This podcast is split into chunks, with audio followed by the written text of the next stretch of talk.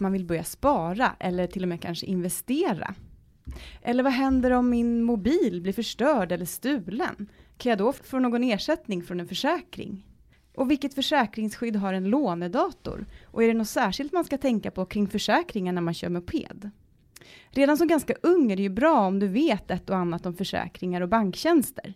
Du har rätt att sköta en hel del om din ekonomi och det finns situationer som du verkligen kan behöva vara skyddad av en försäkring.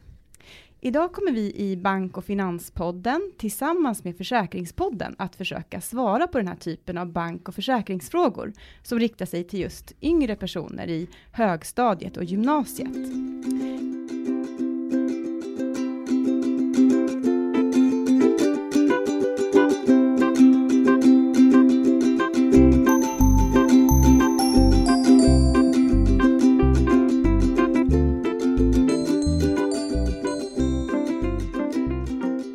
Jag heter Jenny Sparring och arbetar som jurist på Konsumenternas försäkringsbyrå. Och med mig i studion så har jag Fredrik Pettersson, jurist på Konsumenternas bank och finansbyrå. Och jag har också Gabriella Hallberg med mig här, jurist på Konsumenternas försäkringsbyrå. Välkomna! Tack! Tack! Okej, men ska vi ta och börja prata lite om bankfrågor då? Vad kul att ni är här. Men vad säger du då Fredrik? Är det något speciellt här man ska tänka på som ung? Ja, jag tänkte vi har ju en del termer med oss här så att jag har tagit med mig några begrepp. Spara och då måste man skilja det från investera. Sen kommer vi prata lite om bedrägerier och penningmålvakt. Och lite åldersgränser som är bra att känna till när man är ung. Vi ska prata om vikten av att ha en balans i ekonomin och en buffert. Men då kanske vi ska ta och börja prata om spara. Hur Ja. ska man få en ung person att intressera sig för att spara? Och varför är det så viktigt att spara? Det tycker jag det finns ganska många anledningar. Och ett sparande det kan ju ge frihet. Det kanske är roligt. Det finns många ungdomar som är jätteintresserade av det här. Man kanske vill spara till något mer konkret, till en moped eller en semesterresa med sina kompisar. Och så kan man även spara när man blir lite äldre och ha till en buffert. Och när du säger buffert, vad är egentligen det? En buffert det är ett sparande men det ska man bara använda om det händer någonting extra så man har det utifall. Och det här är pengar som ska vara lätta att komma åt och man planerar inte att använda dem om det inte verkligen behövs. Och vi kan ha ett exempel och så skulle man bo själv så kanske man behöver pengar till ett nytt kylskåp eller en ny tvättmaskin. Ja. Balans i ekonomin då? Kan du inte förklara varför det är viktigt att ha en balans i sin ekonomi? Om jag tänker på balans då, då får ni tänka er jämvikt. Två stycken vågskålar som väger upp åt vardera håll. En med inkomster i och sen har vi en med utgifter. Och jag personligen jag tycker det är väldigt viktigt att man sparar först och köper sen. Och helst ska man ju ha mer inkomster än utgifter. Man ska ha ett överskott. Och det här överskottet det kan man lätt få till genom att man har en budget och då ser man ju vilka utgifter man har råd med. Och sen kanske jag tycker då att man undviker att låna pengar för att följa med kompisarna på en skidresa på sportlovet eller på en solresa på sommarlovet. Okej, avstå från de roliga sakerna ibland. Nej, men man, man får börja med att, att spara. Har man då sparat då kan man göra de här roliga. Man ska inte låna pengar. Nej, precis. Eh, men hur får egentligen unga personer pengar? Var, var kommer de ifrån? Ja, när man är sju, åtta år då kanske man har veckopeng. Sen blir det kanske månadspeng. När man är 16, en del får sitt studiemedel. Och en del de extraarbetar. Så att det finns ju jättemånga olika varianter här. Och vissa de får en större månadspeng eller kanske till och med hela studiebidraget. Men då får de betala allt själva. Och andra de kanske får lite mindre. Men behöver då inte köpa kläder själva utan föräldrarna ställer upp lite mer. Och det här är ju någonting man egentligen får diskutera med sina föräldrar. Mm. Okej, men det här med investera då? Eh, den termen känner man ju till, men eh, vad be- betyder det egentligen? Men om vi då tänker oss att man sparar, då är det någonting som har väldigt låg risk. Och pengarna man har, det ökar egentligen inte så mycket i värde. Vi kan ha lite ränta på ett sparkonto där man oftast har sitt sparande. Men om vi tänker oss pengar i en sparbössa. Så summan i sparbössan det är ju vad den är och stoppar man inte in mer pengar i den så blir det ju inte mera mynt då i den här sparbössan. Men om man investerar då kan de här sparade pengarna öka i värde. Men då är det ju väldigt viktigt att förstå att pengar som man investerar i exempelvis fonder och aktier de kan både gå upp i värde och ner. Och det är ju tyvärr det som har hänt nu under senaste tiden i och med den här Ukraina-krisen. Mm. Så det är väldigt viktigt att man balanserar riskerna. En del i spara och en del i investera. Sen nämnde du ett begrepp som var social manipulation. Kan du berätta mer om det? Det är ju inte ovanligt att man läser på sociala medier eller på, på nätet att till exempel känd person som Zlatan, han har gjort si eller så här för att bli rik. Men mycket av det där det kan vara rent lurendrejeri så att i slutändan så förlorar man allting som man satsar. Så det, det gäller att inte tro på allt utan är det för bra för att vara sant, ja då, då ska man nog akta sig. Är det några speciella åldersgränser man ska tänka på? Ja, det finns ju några stycken. Vi riktar oss ju i, i det här inlägget nu till unga personer. Så att när man fyller 16 år, då får man öppna eget konto och man får bestämma över pengar som man själv har tjänat. Så har man då haft det här extraarbetet, då är det som sina egna pengar. Och sen när man blir 18 år, ja då blir man ju myndig och då får man ju oftast studiemedlet till sitt eget konto. Och eh, vad innebär det mer då att bli 18? Ja men då blir man ju myndig, man får tillgång till egentligen hela internetbanken. Man får tillgång till betaltjänster och kan börja betala räkningar själv. Och man kan fritt sluta avtal, alltså köpa saker och man kan även ta krediter och lån. Man brukar ju säga att minderåriga barn inte kan sluta avtal, alltså ingå avtal. Vad är det egentligen som gäller där? Här brukar man prata om något som heter rättshandlingsförmåga och normalt då så har barn under 18 år inte rätt att själv sluta avtal. Och det här det framgår av föräldrabalkens regler. Men samtidigt står det då som jag tidigare nämnde även i föräldrabalken att om man har tjänat de här pengarna själv när man har fyllt 16 år, då bestämmer man över dem. Så har man ett eget extrajobb, då får man faktiskt köpa precis vad man vill för dem. Ja, och ha eget konto och ha de pengarna på det. Men vad händer om ett barn ändå köper något i en butik eller på nätet eh, mot föräldrarnas vilja? Vad, vad, vad, vad gäller då? Det här det får egentligen bli en bedömning i fall till fall. Och det finns en del avgörande från något som heter Allmänna reklamationsnämnden om att en yngre person köper man någonting som anses vara normalt att en person i samma ålder skulle kunna köpa. Mm. Då får man göra det. Och det var exempelvis en person som köpte en billigare, enklare mobil. Och det var en annan person som köpte ett par vinterstövlar. Och då tyckte Allmänna reklamationsnämnden att det var okej okay att den här ungdomen då köpte dem. Mm. Och sen kan det vara så att om en förälder lägger in sitt bankkort i en app som barnet eller den unga personen använder ja, vi säger på en surfplatta, då anses föräldrarna gett ett tyst samtycke. Och detsamma är om man har fått pengar insatta på sitt kort eller om man har fått kontanter av föräldrarna. Då har föräldrarna oftast samtyckt till de här köpen och då, då är de okej. Okay.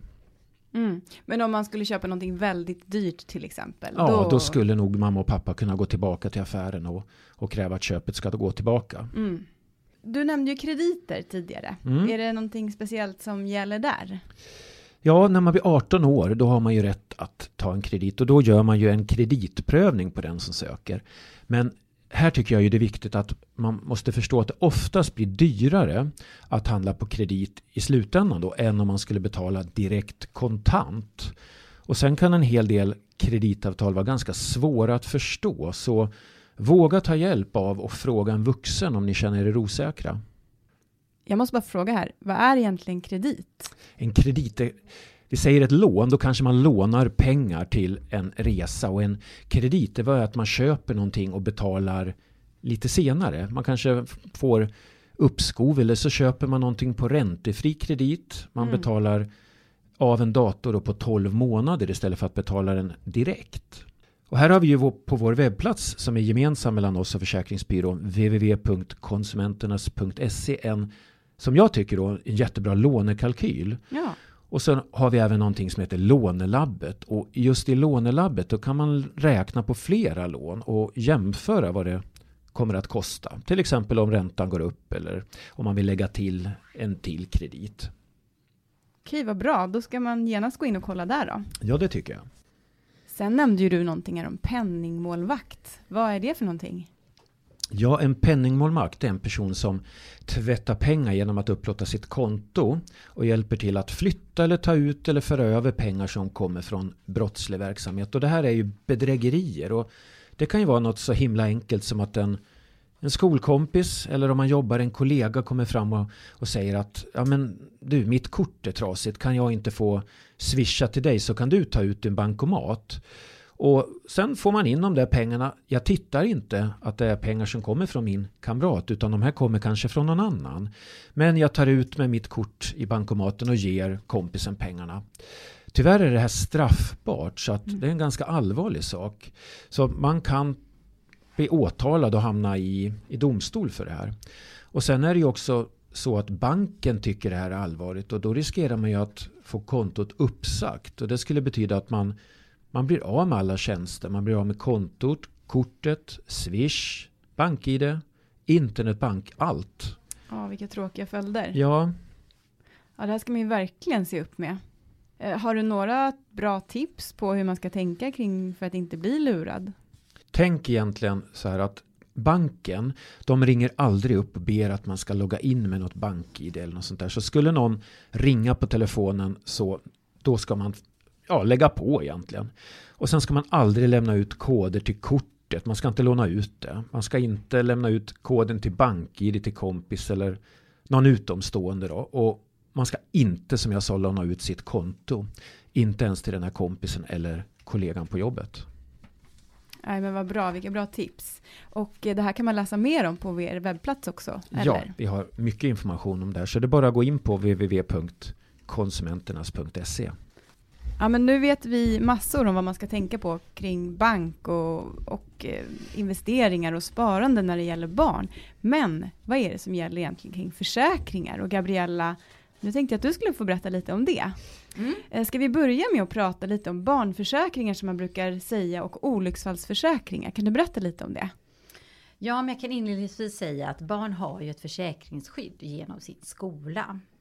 Och en sån försäkring ger ersättning om du råkar ut för ett olycksfall. Till exempel om man ramlar eller slår sig. Men den täcker inte om du får skador av någon sjukdom. Och de flesta skolförsäkringar gäller även på fritiden, men långt ifrån alla. Så det är bra då om du kontrollerar med din skola vilket försäkringsskydd just du har. Och har du en barnförsäkring som då oftast då dina föräldrar har tecknat när du var liten, så ger den ett skydd både vid sjukdom och olycksfall för dig. Men som sagt, den tecknas av dina föräldrar och gärna mm. så tidigt som möjligt i livet. För försäkringen täcker ju aldrig någonting som har skett före den trädde i kraft. Mm. Ja men vad bra, men det är bra att veta att det faktiskt finns eh, olycksfallsförsäkringar inom skolorna. Eh, men eh, sen brukar man ju prata om någonting som heter hemförsäkring. Vad är egentligen det och vad ger det för skydd? Ja, men inledningsvis vill jag ju säga att det är viktigt att alla omfattas av en hemförsäkring. Och bor du hemma hos dina föräldrar fortfarande så ingår du i deras hemförsäkring. Sen finns det lite olika regelverk för detta, men som barn så ingår man oftast automatiskt i hemförsäkringen. Många tror ju att hemförsäkring bara är ett skydd för saker man har hemma. Men den är mycket mer än så. Man brukar säga att det är en paketlösning som är unik i sitt slag här i Sverige. För den innehåller många viktiga delar. Så förutom skyddet för dina saker, om de går sönder eller blir stulna, så finns det också ett reseskydd under en viss tid. Det brukar vara 45 dagar om du blir akut sjuk eller skadas på en resa till exempel. Det ingår även ett ansvarsskydd om du blir skadeståndsskyldig och ett överfallsskydd. Okej, Därutöver ett rättsskydd också. Men ja. det lämnar vi lite idag. Ja, men vad bra. Det låter ju som en väldigt bra sak att omfattas av. Hur gäller hemförsäkringen om man till exempel skulle börja gymnasiet i en annan stad och alltså därför måste flytta hemifrån? Då behöver du en egen hemförsäkring eftersom du just har flyttat hemifrån. För då ingår du inte längre i dina föräldrars försäkring. Och normalt så kan du teckna den själv. Eller kanske då med hjälp av dina föräldrar beroende på hur gammal du är. På din nya adress. Eh, och hos några få, mycket få bolag kan du även som inneboende dela hemförsäkring med din hyresvärd. Och då måste du se till att du står på hyresvärdens försäkringsbrev och just se till att du delar hushåll. Okej, så då får man höra efter med sin hyresvärd vad som gäller. Ja, man... precis. Då tänkte jag att vi skulle prata lite om det här med mobiltelefoner. Vad är det egentligen som händer om mobiltelefonen skulle bli stulen eller förstörd?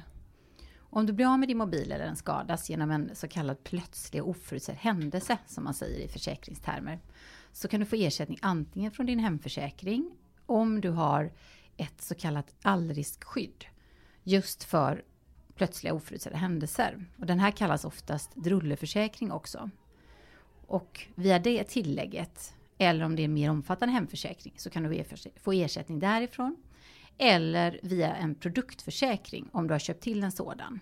Däremot så måste du vara aktsam och ha koll på din mobil eftersom annars kanske du inte får ersättning. Och normalt så har man en självrisk på hemförsäkringen som är rätt dyr. Det brukar ligga kring 1500 kronor. Vad betyder egentligen det, självrisk? Självrisk är en kostnad som dras av på själva eh, ersättningsnivån före du får ersättning. Okej, så den, där måste man alltid betala? Ja, mm. när det gäller allriskskyddet i hemförsäkringen så måste man betala den. Mm. Och där är en fördel just med produktförsäkringen att du inte alltid har en självrisk och att du har lägre avskrivningsregler. För normalt så sjunker eh, sakernas värde ju äldre de blir. Och det är ju mer tydligt i hemförsäkringen. Så att skadade, stulna mobiltelefoner, datorer och tv-apparater värderas oftast enligt en särskild tabell i villkoren. Mm. Och där anges då ersättning i procent av nypriset för en likvärdig sak vid skadetidpunkten. Okej, så ju äldre telefonen är, ju mindre får man ersättning? Ja, precis. Mm. Och den kan ju ändå vara fullt brukbar även om den är några år gammal. Så att eh, fördelen med en hemförsäkring är ju att premien delas ju på hela hemförsäkringens kostnad. Produktförsäkringen, då betalar man bara för en enda sak i sig. Men tycker du att det är bra då att teckna en sån produktförsäkring som man alltid blir erbjuden när man ska köpa en telefon? Så får man ju alltid ofta en fråga om man vill teckna på en produktförsäkring. Tycker du att det är bra att man tecknar en sån? Jag tycker oftast att det är en onödig kostnad och att eh, räcker. Och även det här elektronikskyddet. För det, det blir en billigare premie eftersom det gäller för alla saker. Har du en produktförsäkring kan du slippa självrisken och även äldre mobiler och andra teknikprylar ersätts i längre tid eftersom avskrivningar är mer sällsynt i jämförelse med hemförsäkringens mindre generösa avskrivningstabeller. Där en gammal mobil knappt har något större värde egentligen. Men jag tycker som sagt skyddet bör räcka. Om, man, eh, om vi nu lämnar det här med mobiltelefoner och tänker att man skulle råka förstöra någonting eh, och blir skadeståndsskyldig, där man eh, utsätter för skada vill ha pengar. Finns det någon försäkring som kan täcka det här? Ja, du har ett ansvarsskydd i din hemförsäkring som också kan täcka vissa situationer. Som någon till exempel kräver dig på skadestånd för att du till exempel har råkat förstöra något så, som, eh, så ska du inte vara rädd för att anmäla det till din hemförsäkring eller din familjs hemförsäkring. Där finns det det som jag sa heter ansvarsskydd och det används just för sådana händelser. Så försäkringsbolaget kommer utreda om du är skadeståndsskyldig eller inte. Och om du är det så kommer försäkringsbolaget kunna ersätta dig för den här skadan. Åh, oh, vad bra. Kan du ge ett exempel på när ansvarsskyddet skulle kunna användas? Ja, det kan till exempel användas om du får ett skadeståndskrav för att du har haft sönder ett handfat i ditt eller någon väns hyreslägenhet och du råkat, eller att din hund till exempel har bitit grannens hund eller Men hur gäller hemförsäkringen om man skulle ha fest hemma och någon av de inbjudna gästerna, alltså kompisarna, tar eller förstör något hemma, vad gäller då? Många skador i hemmet täcks av hemförsäkringen, men bara när de uppstår under rätt förutsättningar. Så om du till exempel då har en fest och efter festen så upptäcker man att saker har försvunnit eller blivit skadade. Så får du med största säkerhet ingen ersättning eftersom du har släppt in dina gäster från din hemförsäkring. Och det beror då på att den bara gäller för stöld och skadegörelse när någon har tagits in olovligen. Eller med våld eller hot har tagits in. Okay. Och eh, som regel så sker den sortens olovlighet just genom ett inbrott. Men inbjudna gäster har ju inte tagits in olovligen. Och därför så får man ingen ersättning. Så det ska man vara observant på mm. om man har fest. Att man ska se till att man har koll på vilka som släpps in på festen. Så att det inte är något efterinsläpp eller liknande. Där man inte har kontroll på vilka som är i sitt eget hem. Nästan alla elever får ju låna hem en dator från sin skola. Hur gäller hemförsäkringen för den om den skulle bli stulen eller förstörd? När du lånar hem en dator från skolan så omfattas datorn av din hemförsäkring. Så om du till exempel får ett inbrott hemma och lånedatorn stjäls så får du normalt ersättning från din hemförsäkring. Men en dator räknas som stöldbegärlig egendom och med det innebär att du måste vara extra försiktig med hur du hanterar den när du tar med den någonstans. Så om du till exempel sitter på ett café och, och pluggar och har med dig lånedatorn och den råkar bli stulen då för att du kanske går iväg och ska beställa en till kaffe. Så får du bara ersättning om datorn direkt har ryckts ifrån dig. Inte om du har varit därifrån. Så blir du däremot av med datorn under ett obevakat ögonblick så kommer du inte få någon ersättning ur hemförsäkringen. Så Ah. att man måste ha omedelbar uppsikt över datorn. Okej, hålla koll på den hela tiden. Ja, precis. Är, är det någonting mer man måste tänka på kring det här med hur man förvarar datorn? Ja, men som jag nämnde så är ju en skoldator värdefull och du måste ha den under uppsikt. Så i skolan så måste du låsa in din lånedator, till exempel i ett skåp eller låda eller något liknande som då skolan tillhandahåller när du inte med, bär den med dig.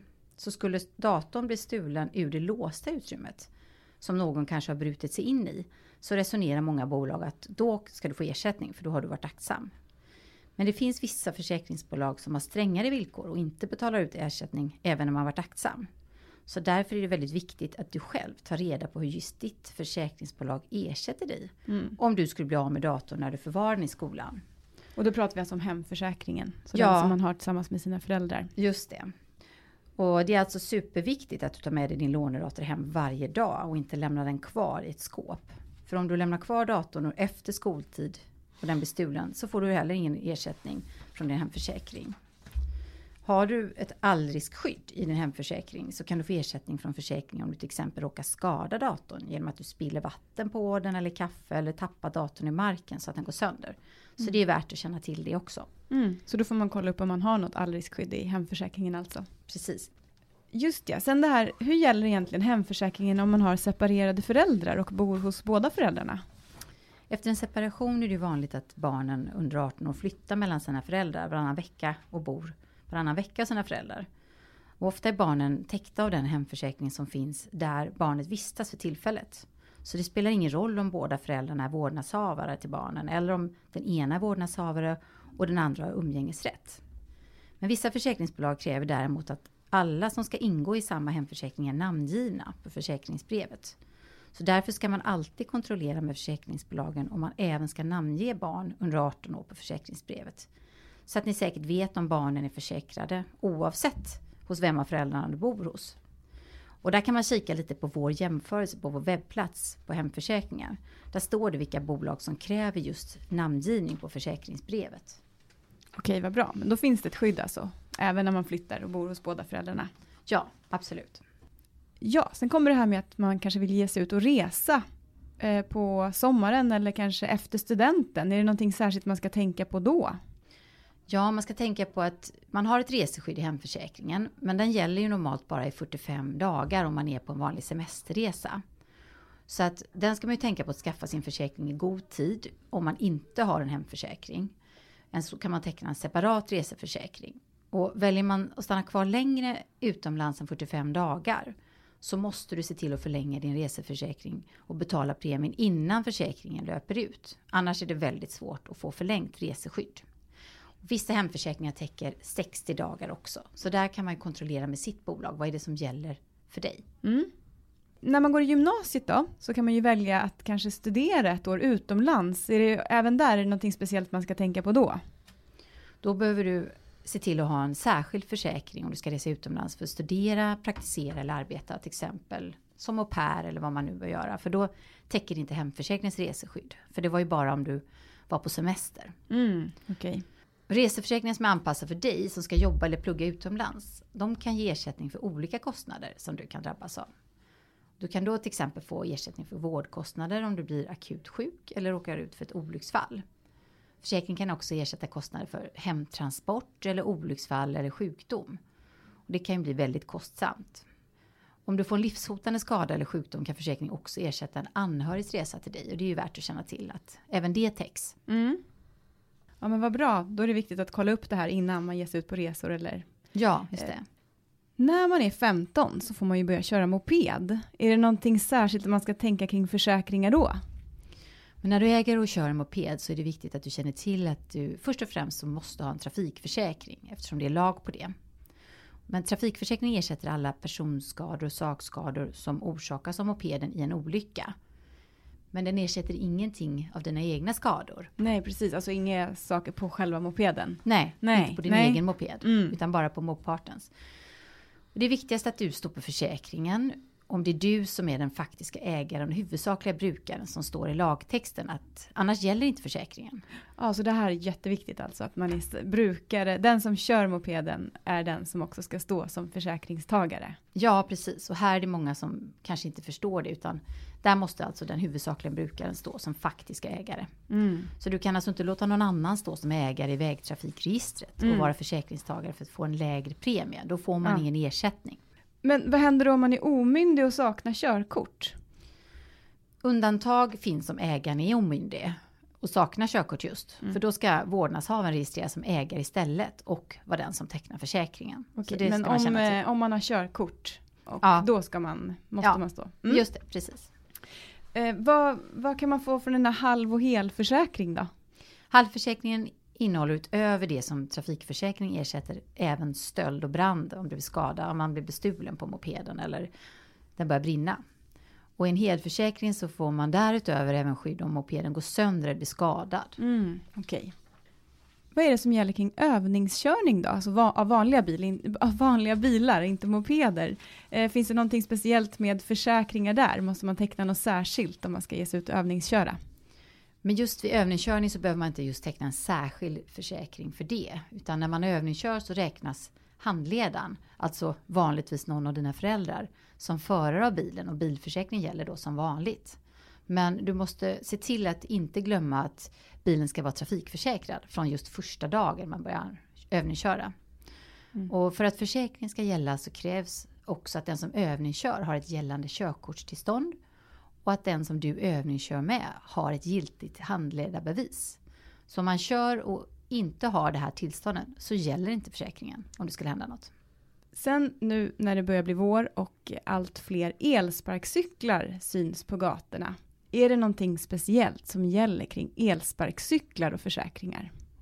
Här kan man tänka både på försäkringsskyddet för själva elsparkcykeln och på skyddet för den som kör cykeln och eventuellt blir påkörd.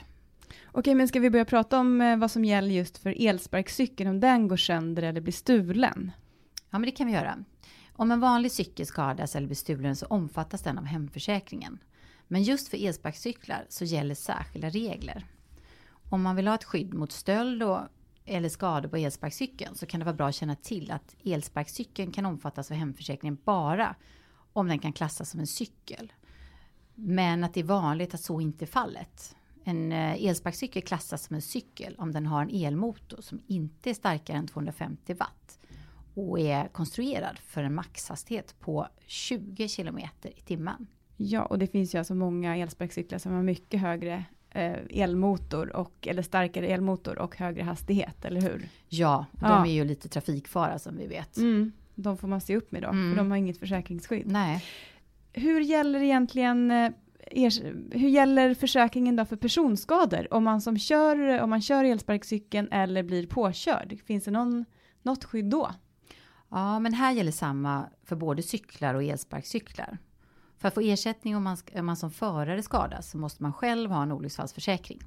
Det ingår inte i en olycksfallsförsäkring i det företag där man hyr elsparkcykeln. Och om man skulle köra på någon, vilket inte är helt ovanligt tyvärr, så får man hoppas på att den personen har en olycksfallsförsäkring. Annars så kommer den personen inte få någon ersättning alls för sina skador. Och I vissa situationer kan det, den som blir påkörd kräva föraren på skadestånd. Och då, då aktualiseras ju ansvarsskyddet i hemförsäkring istället. Ja, så man ska verkligen se upp med elsparkcyklarna Ja. och tänka ett varv till. Verkligen. Ja, vad har vi eh, missat något? Fredrik eller Gabriella, är det något som ni vill? tycka? Nej, jag tror vi har tagit med det mesta. Mm, jag tror också det. Vi har Ja, lyckats pricka in det viktigaste. vi har ju väldigt bra information på vår webbplats, både på försäkringar och på bank och finans, så man gärna får gå in och titta. Och sen får man ju väldigt gärna också ringa oss i vägledningen om man har några frågor. Och kontaktuppgifter så hittar man ju på konsumenternas.se. Absolut. Ja, men det var allt från oss då. Ja, Tackar! tackar.